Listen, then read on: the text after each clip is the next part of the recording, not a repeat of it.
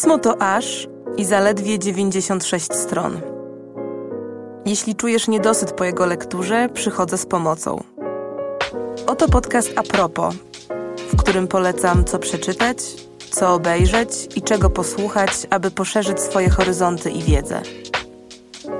Zapraszam, Zuzanna Kowalczyk.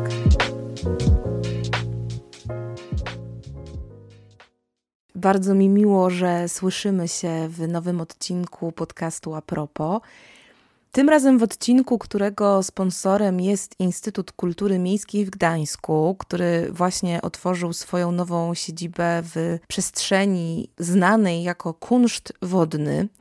Kunszt wodny, ponieważ wcześniej w tym właśnie miejscu kunszt wodny się mieścił, a dokładniej mieścił się rodzaj stacji pomp, wzniesiony już w XVI wieku, który zasilał miejskie wodociągi i później z wieku na wiek był udoskonalany i też w ten sposób był taką niebywale nowoczesną formą zasilania hydrologicznego miasta. A dziś, co jakoś wydaje mi się ładne metaforycznie, miejsce to zasila miasto kulturalnie. A ja pomyślałam, że z tej okazji właśnie skomponuję dla Was odcinek à propos kunsztu. Kunsztu jednak nie wodnego, ale rozumianego jako wypracowane do perfekcji rzemiosło, jako umiejętność wykonywania czegoś w wirtuozerski sposób. I w gruncie rzeczy to hasło kunszt okazało się całkiem ciekawe, całkiem pojemne i inspirujące do zebrania różnych poleceń kulturalnych związanych właśnie z doskonałym, często artystycznym, ale nie tylko fachem, z kategorią geniuszu w swojej dziedzinie, z takim doprowadzaniem swoich kompetencji, swoich zdolności do tego najwyższego poziomu, do takiej najwyższej formy i do tworzenia w ten sposób zachwycających prac, zachwycających dzieł. Bo właśnie pierwszym dziełem, pierwszym tekstem kultury, które chciałabym Wam w tym temacie bardzo mocno zarekomendować, jest absolutnie przepiękny album wydany w 2018 roku w związku z wystawą przygotowywaną przez Centrum Rzeźby Polskiej w Orońsku. Teoretycznie to jest katalog, ale ja jednak będę uparcie trzymać się słowa album. Jest to album zatytułowany Kunszt. 100 lat polskiej rzeźby i właśnie pod tą nazwą zaprezentowano wtedy wystawę, którą Orońsko przygotowało we współpracy z Muzeum Sztuki Riga Bors. To jest muzeum, które znajduje się w Rydze i była to wystawa naprawdę niezwykła swoim rozmachem. Zaprezentowano wtedy kilkadziesiąt z około tych 2000 dzieł, które znajdują się w zbiorach Centrum Rzeźby. Dzieł właśnie polskich rzeźbiarzy i rzeźbiarek, twórców i twórczyń instalacji, obiektów, sztuki przestrzennej, które zostały dobrane tak, żeby ułożyć taką spójną opowieść o tym, jak polska rzeźba ewoluowała na przestrzeni ostatnich 100 lat.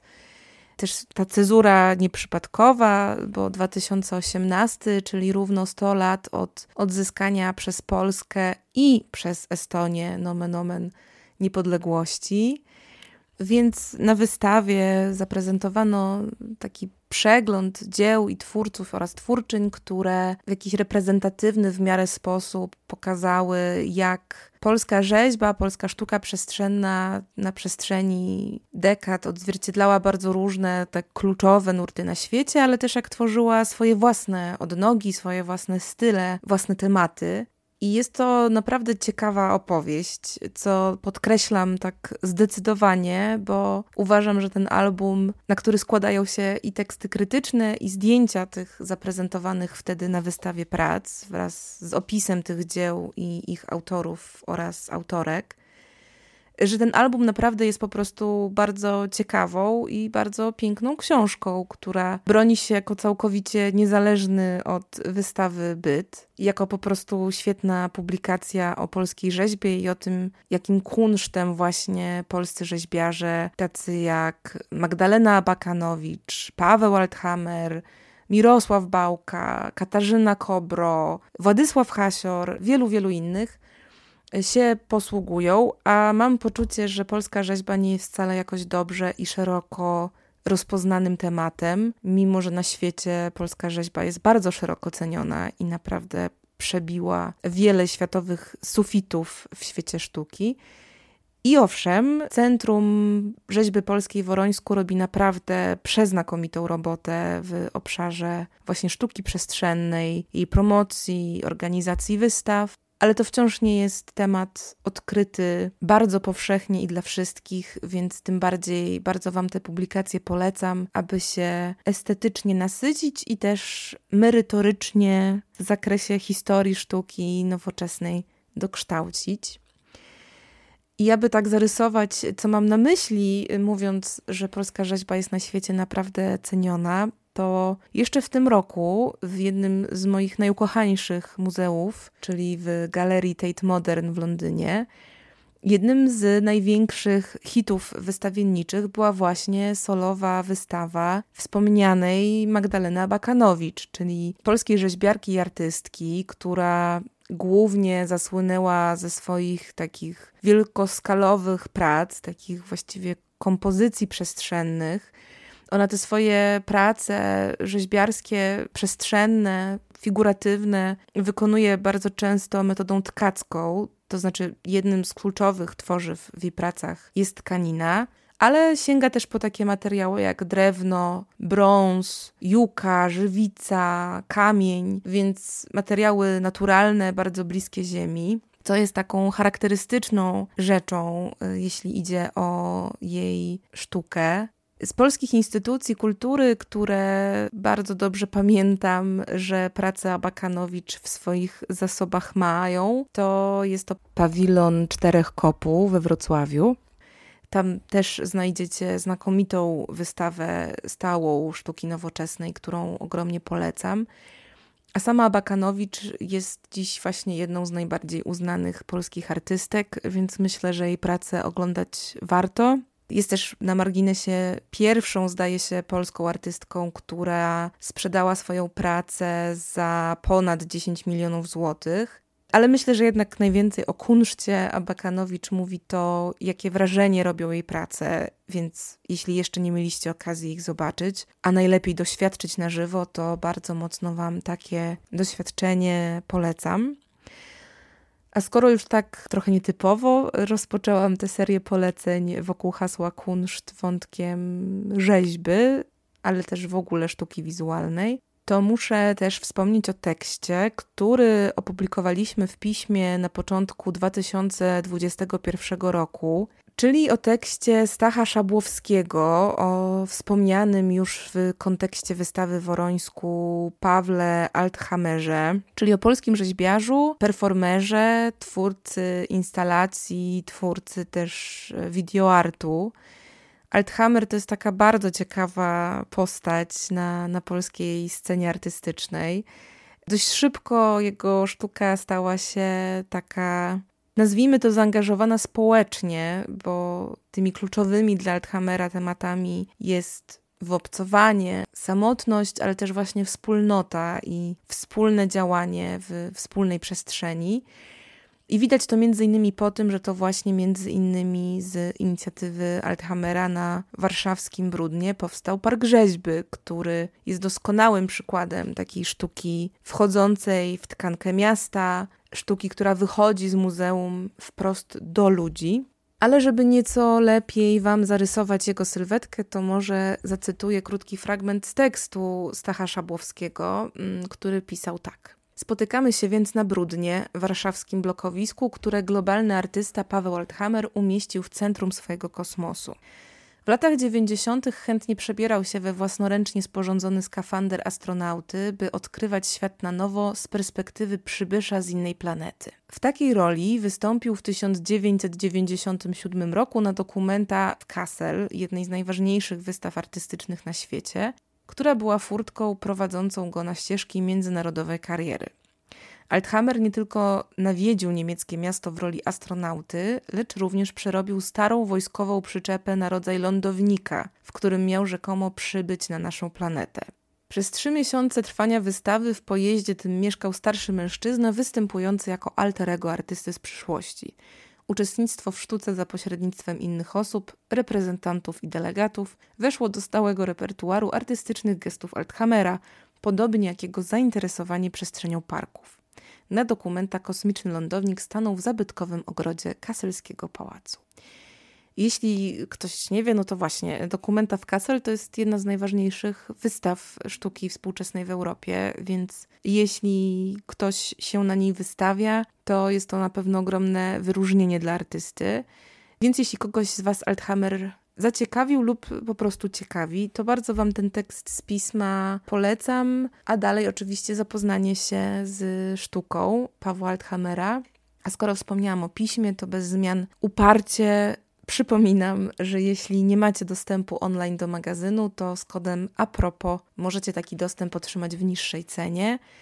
A tak mówię o tym niezmiennie wciąż w każdym odcinku, zachęcając Was do subskrypcji i prenumeraty, bo wyłącznie dzięki takiej formie wsparcia jesteśmy w stanie robić w piśmie to, co robimy. Więc jeśli lubicie słuchać, czytać, doświadczać naszych treści, to bardzo Was do stania się naszym stałym czytelnikiem, czytelniczką zachęcam.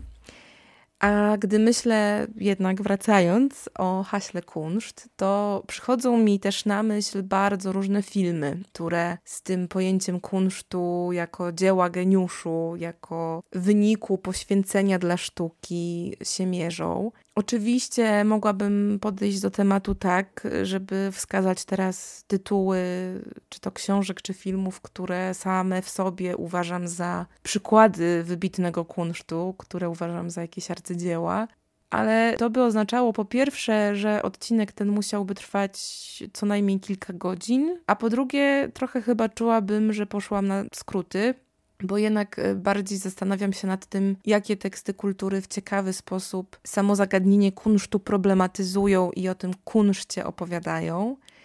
I w tym kontekście przypomniał mi się film, który pewnie większość z Was doskonale zna, bo to film nagrodzony Oscarem, ale może jakimś cudem ktoś nie widział i go do nadrobienia tej zaległości zachęcę, bo bardzo chciałabym Wam polecić film Damiena Chazella z 2014 roku zatytułowany Whiplash, czyli pewnie dobrze Wam znany film, który opowiada o młodym perkusiście i o jego bardzo surowym nauczycielu muzyki, który w ten muzyczny kunszt właśnie nakazuje włożyć dosłownie pot, krew i łzy. I myślę, że głównym tematem, pytaniem tego filmu jest po pierwsze to, jak kunszt się osiąga, ale też to, czy ta cena jest tego warta. I właśnie w tym samym kontekście, czyli w kontekście pytania o koszty osiągania tego muzycznego mistrzostwa, takiego prawdziwego kunsztu w swoim fachu, rewelacyjny dokument stworzył Jakub Piątek, opowiadając w swoim filmie o pianistach i pianistkach, które i którzy biorą udział w konkursie chopinowskim. To jest film, który nazywa się Pianoforte i jest to przy okazji film, który też doskonale spełnia ten drugi warunek, to znaczy uważam, że sam w sobie jest też doskonałym przykładem filmowego kunsztu.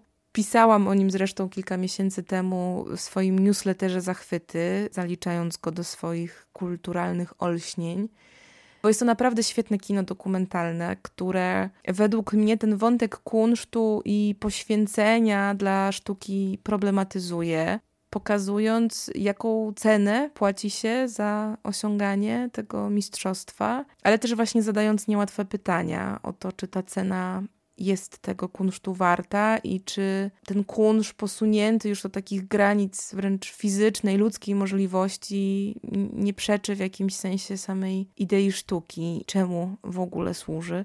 Bardzo Wam Pianoforte polecam, to jest naprawdę świetny film i myślę, że ci z Was, którzy nie widzieli, nawet nie spodziewają się, jak bardzo się w ten świat konkursu chopinowskiego wkręcą i nim zainteresują. I również z kategorii zachwyty, książka, w której czytania jestem w trakcie, więc do moich oficjalnych zachwytów jeszcze nie trafiła, ale już wiem, że trafi, jak skończę. książka George'a Saundersa zatytułowana Kąpiel w stawie podczas deszczu, która jest takim przerobionym na książkę zapisem scenariuszy zajęć akademickich, które Saunders prowadził przez lata z noweli rosyjskiej. I jest to naprawdę coś wspaniałego. W tej książce znajduje się 7 opowiadań. Jest to 7 opowiadań 4 wielkich rosyjskich pisarzy, bo mamy Czechowa, mamy Turgieniewa, mamy Tołstoja i mamy Gogola. I Saunders zaprasza nas w tej książce do bardzo uważnej lektury, która ma na celu rozłożenie właśnie kunsztu tych literackich geniuszy na czynniki pierwsze, poddanie tych opowiadań bardzo wnikliwej analizie, po to, żeby zrozumieć, jak to działa, dlaczego to działa, jak to chwyta nas emocjonalnie i jak to się w ogóle dzieje, że chwytać nas jest w stanie. Więc jest to takie studium, taka refleksja nad tym, jak te teksty są skomponowane i no właśnie na czym ten ich kunszt, ten ich geniusz polega. We wstępie Saunders pisze, że młoda pisarka, która czyta XIX-wieczne rosyjskie opowiadania, jest jak młody kompozytor studiujący Bacha. Wszystkie elementarne zasady formy widać w nich jak na dłoni. Ale wbrew pozorom myślę, że ta książka nie będzie ciekawa tylko dla osób, które zajmują się pisaniem, ale też dla osób, które są bardzo zaangażowane głęboko w czytanie, bo jest to według mnie nie tylko lekcja pisania, ale też znakomita lekcja właśnie uważnego czytania, takiego uważnego obcowania z tekstem, dostrzegania w nim niuansów i przyglądania się właśnie tej misternej konstrukcji. Więc uważam, że jest to świetna książka też po prostu dla czytelników i czytelniczek, które i którzy są zafascynowani literaturą. Absolutnie świetna rzecz, naprawdę polecam z całych sił. Dla mnie to jest taki kunszt rozkładania kunsztu na kawałki. I bardzo podobną rzeczą, choć znacząco krótszą, jest również świetna książka eseistyczna mojego ukochanego Umberto Eco, książka zatytułowana Sześć przechadzek po lesie fikcji. To jest zbiór zapisów, wykładów Umberto Eco, które on wygłaszał na Harvardzie w temacie analizy wybitnych powieści. I tak jak Saunders analizuje wnikliwie opowiadania rosyjskich pisarzy, tak Eco bierze pod lupę pisanie Dumas, Italo Calvino, Abbotta, Flauberta, Manzoniego, Joyce'a, no wielkich, wielkich nazwisk. Natomiast bardziej skupia się na mechanizmach, którymi się posługują, niż na samych tekstach, bo tak jak Saunders naprawdę bierze te teksty, rozkłada na kawałki i z każdej strony ogląda, tak Eco raczej zastanawia się nad w ogóle strategiami narracyjnymi, nad strategiami budowania powieści i wywodzi z tego różne wnioski, różne refleksje na temat właśnie konstruowania fikcyjnych światów, na temat budowania dobrej historii. I znowu wydaje mi się, że to jest książka, która będzie ciekawa nie tylko dla osób piszących, ale też dla osób czytających, które ciekawi to, jak można czytać jeszcze uważniej i głębiej, jak przyglądać się tym szkieletom literackiego kunsztu. I jest to bardzo ciekawe podejście, które Wam polecam, choć muszę zaznaczyć, że na pewno Saunders będzie lżejszą i taką przyjemniejszą, bardziej dostępną lekturą niż Eco, choć obie te książki są znakomite i bardzo Wam je polecam. A chcąc spojrzeć na tę kategorię kunsztu możliwie szeroko, bo przecież kunszt to nie tylko sztuka, ale w ogóle mistrzostwo we wszelakich dyscyplinach i rzemiosłach. Przecież kunszt można osiągać w matematyce, fizyce, informatyce, inżynierii, kulinariach, sporcie, no absolutnie we wszystkim. To właśnie w tym szerokim kontekście polecam Wam reportaż Erika Weinera. To jest książka zatytułowana Genialni. W pogoni za tajemnicą geniuszu. Jest to książka, która rozkłada na czynniki pierwsze właśnie samą kategorię geniuszu, która mi się z tym kunsztem bardzo ściśle łączy. Analizując to, czym właśnie geniusz jest, czy da się go zdefiniować, czy da się te kategorie geniuszu jakkolwiek zważyć, jakkolwiek ocenić, jak w ogóle na to nasze podejście do kategorii geniuszu wpływa kultura, jak my też na geniusz patrzymy i czym ten geniusz od takiej ściśle neuronalnej strony jest lub czym bywa. I jest to naprawdę ciekawe studium, które chwyta to zagadnienie z bardzo wielu stron, które traktuje te kategorie mistrzostwa i genialności bardzo różnorodnie, bo od antycznej sztuki i filozofii, przez kompozycje muzyczne i psychoanalizę, po produkty tworzone przez Steve'a Jobsa. Więc jeśli chcecie spojrzeć na kunszt szeroko, od nieoczywistej strony, to reportaż Erika Weinera Genialni. Myślę, że jest to dobry adres. A na koniec polecę wam coś, co jest moim dziwacznym, chciałam powiedzieć guilty pleasure, ale może nie jest aż tak guilty, ale jest moim małym dziwactwem, bo ja naprawdę z nieznanych mi bliżej przyczyn bardzo, ale to bardzo lubię czytać o tym, jak pracują i pracowali wielcy ludzie, których podziwiam. To znaczy, jakie mieli codzienne rytuały, jak wyglądają ich biurka, jak wyglądają ich regały z książkami, jak organizowali swój dzień pracy, co robili, żeby wydobyć z siebie tę kreatywną iskrę, jak walczyli z prokrastynacją i tak dalej, i tak dalej. I dawno, dawno temu, jeszcze wtedy po angielsku, bo wiem, że dziś ta pozycja jest dostępna już po polsku, ale mi wcześniej dużo w oryginale wpadła w ręce książka Masona Curreya zatytułowana Daily Rituals. How Great Minds Make Time, Find Inspiration and Get to Work, w której znajdują się właśnie takie krótkie opowieści o różnych wybitnych postaciach i ich codziennych rytuałach, które organizowały ich pracę, a niekiedy wręcz warunkowały ich pracę, bo często to są takie wręcz odjechane działania i czynności, dzięki którym zbierali się w sobie i ten swój kunszt różnych dziedzin trenowali i praktykowali. I wiecie, no to są takie rzeczy, że jeden musiał mieć określoną liczbę ziarenek kawy odliczoną ręcznie przed włożeniem ich do młynka. Inny musiał rano zjeść na czczo surowego ogórka, a jeszcze inny musiał co godzinę robić przerwy na szybki marsz i palenie fajki z dokładnością co do minuty. Nie pamiętam komu, ale jakoś przez mgłę wydaje mi się, że to był Freud, któremu codziennie rano żona musiała wyciskać na szczoteczkę określoną ilość pasty do zębów, bo inaczej nie mógł się skupić i dobrze pracować. A jeśli nie Freud, to inny bohater książki Curreya. A obok takich właśnie dość dziwnych dziwnostek są to też naprawdę ciekawe kulisy tego, jak właśnie genialni twórcy pracują, co dla mnie jest super ciekawe i bardzo inspirujące. A z wielką radością odkryłam ostatnio, będąc w Anglii, że Mason Currey stworzył drugą część tego dzieła, tym razem zatytułowaną Daily Rituals Women at Work, ponieważ jak sam przyznaje ze zgrozą we wstępie, odkrył po latach, że ta opublikowana lata wcześniej książka, dokładnie książka z 2013 roku, w znacznej mierze składała się z przykładów męskich twórców i męskich geniuszy. Na 161 opisanych tam postaci tylko 27 stanowiły kobiety, więc było to mniej niż 17%.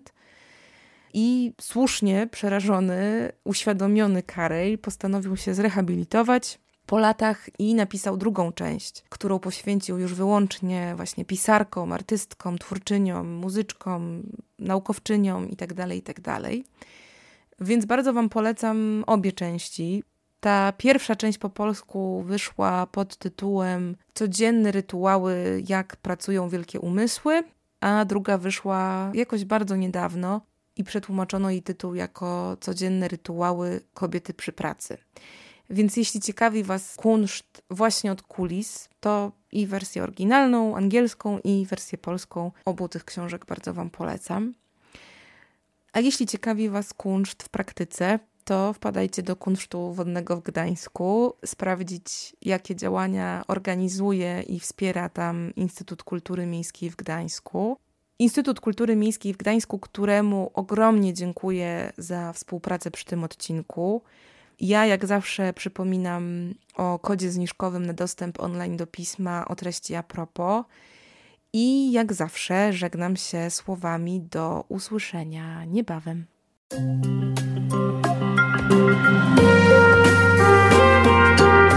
Pismo. Magazyn opinii.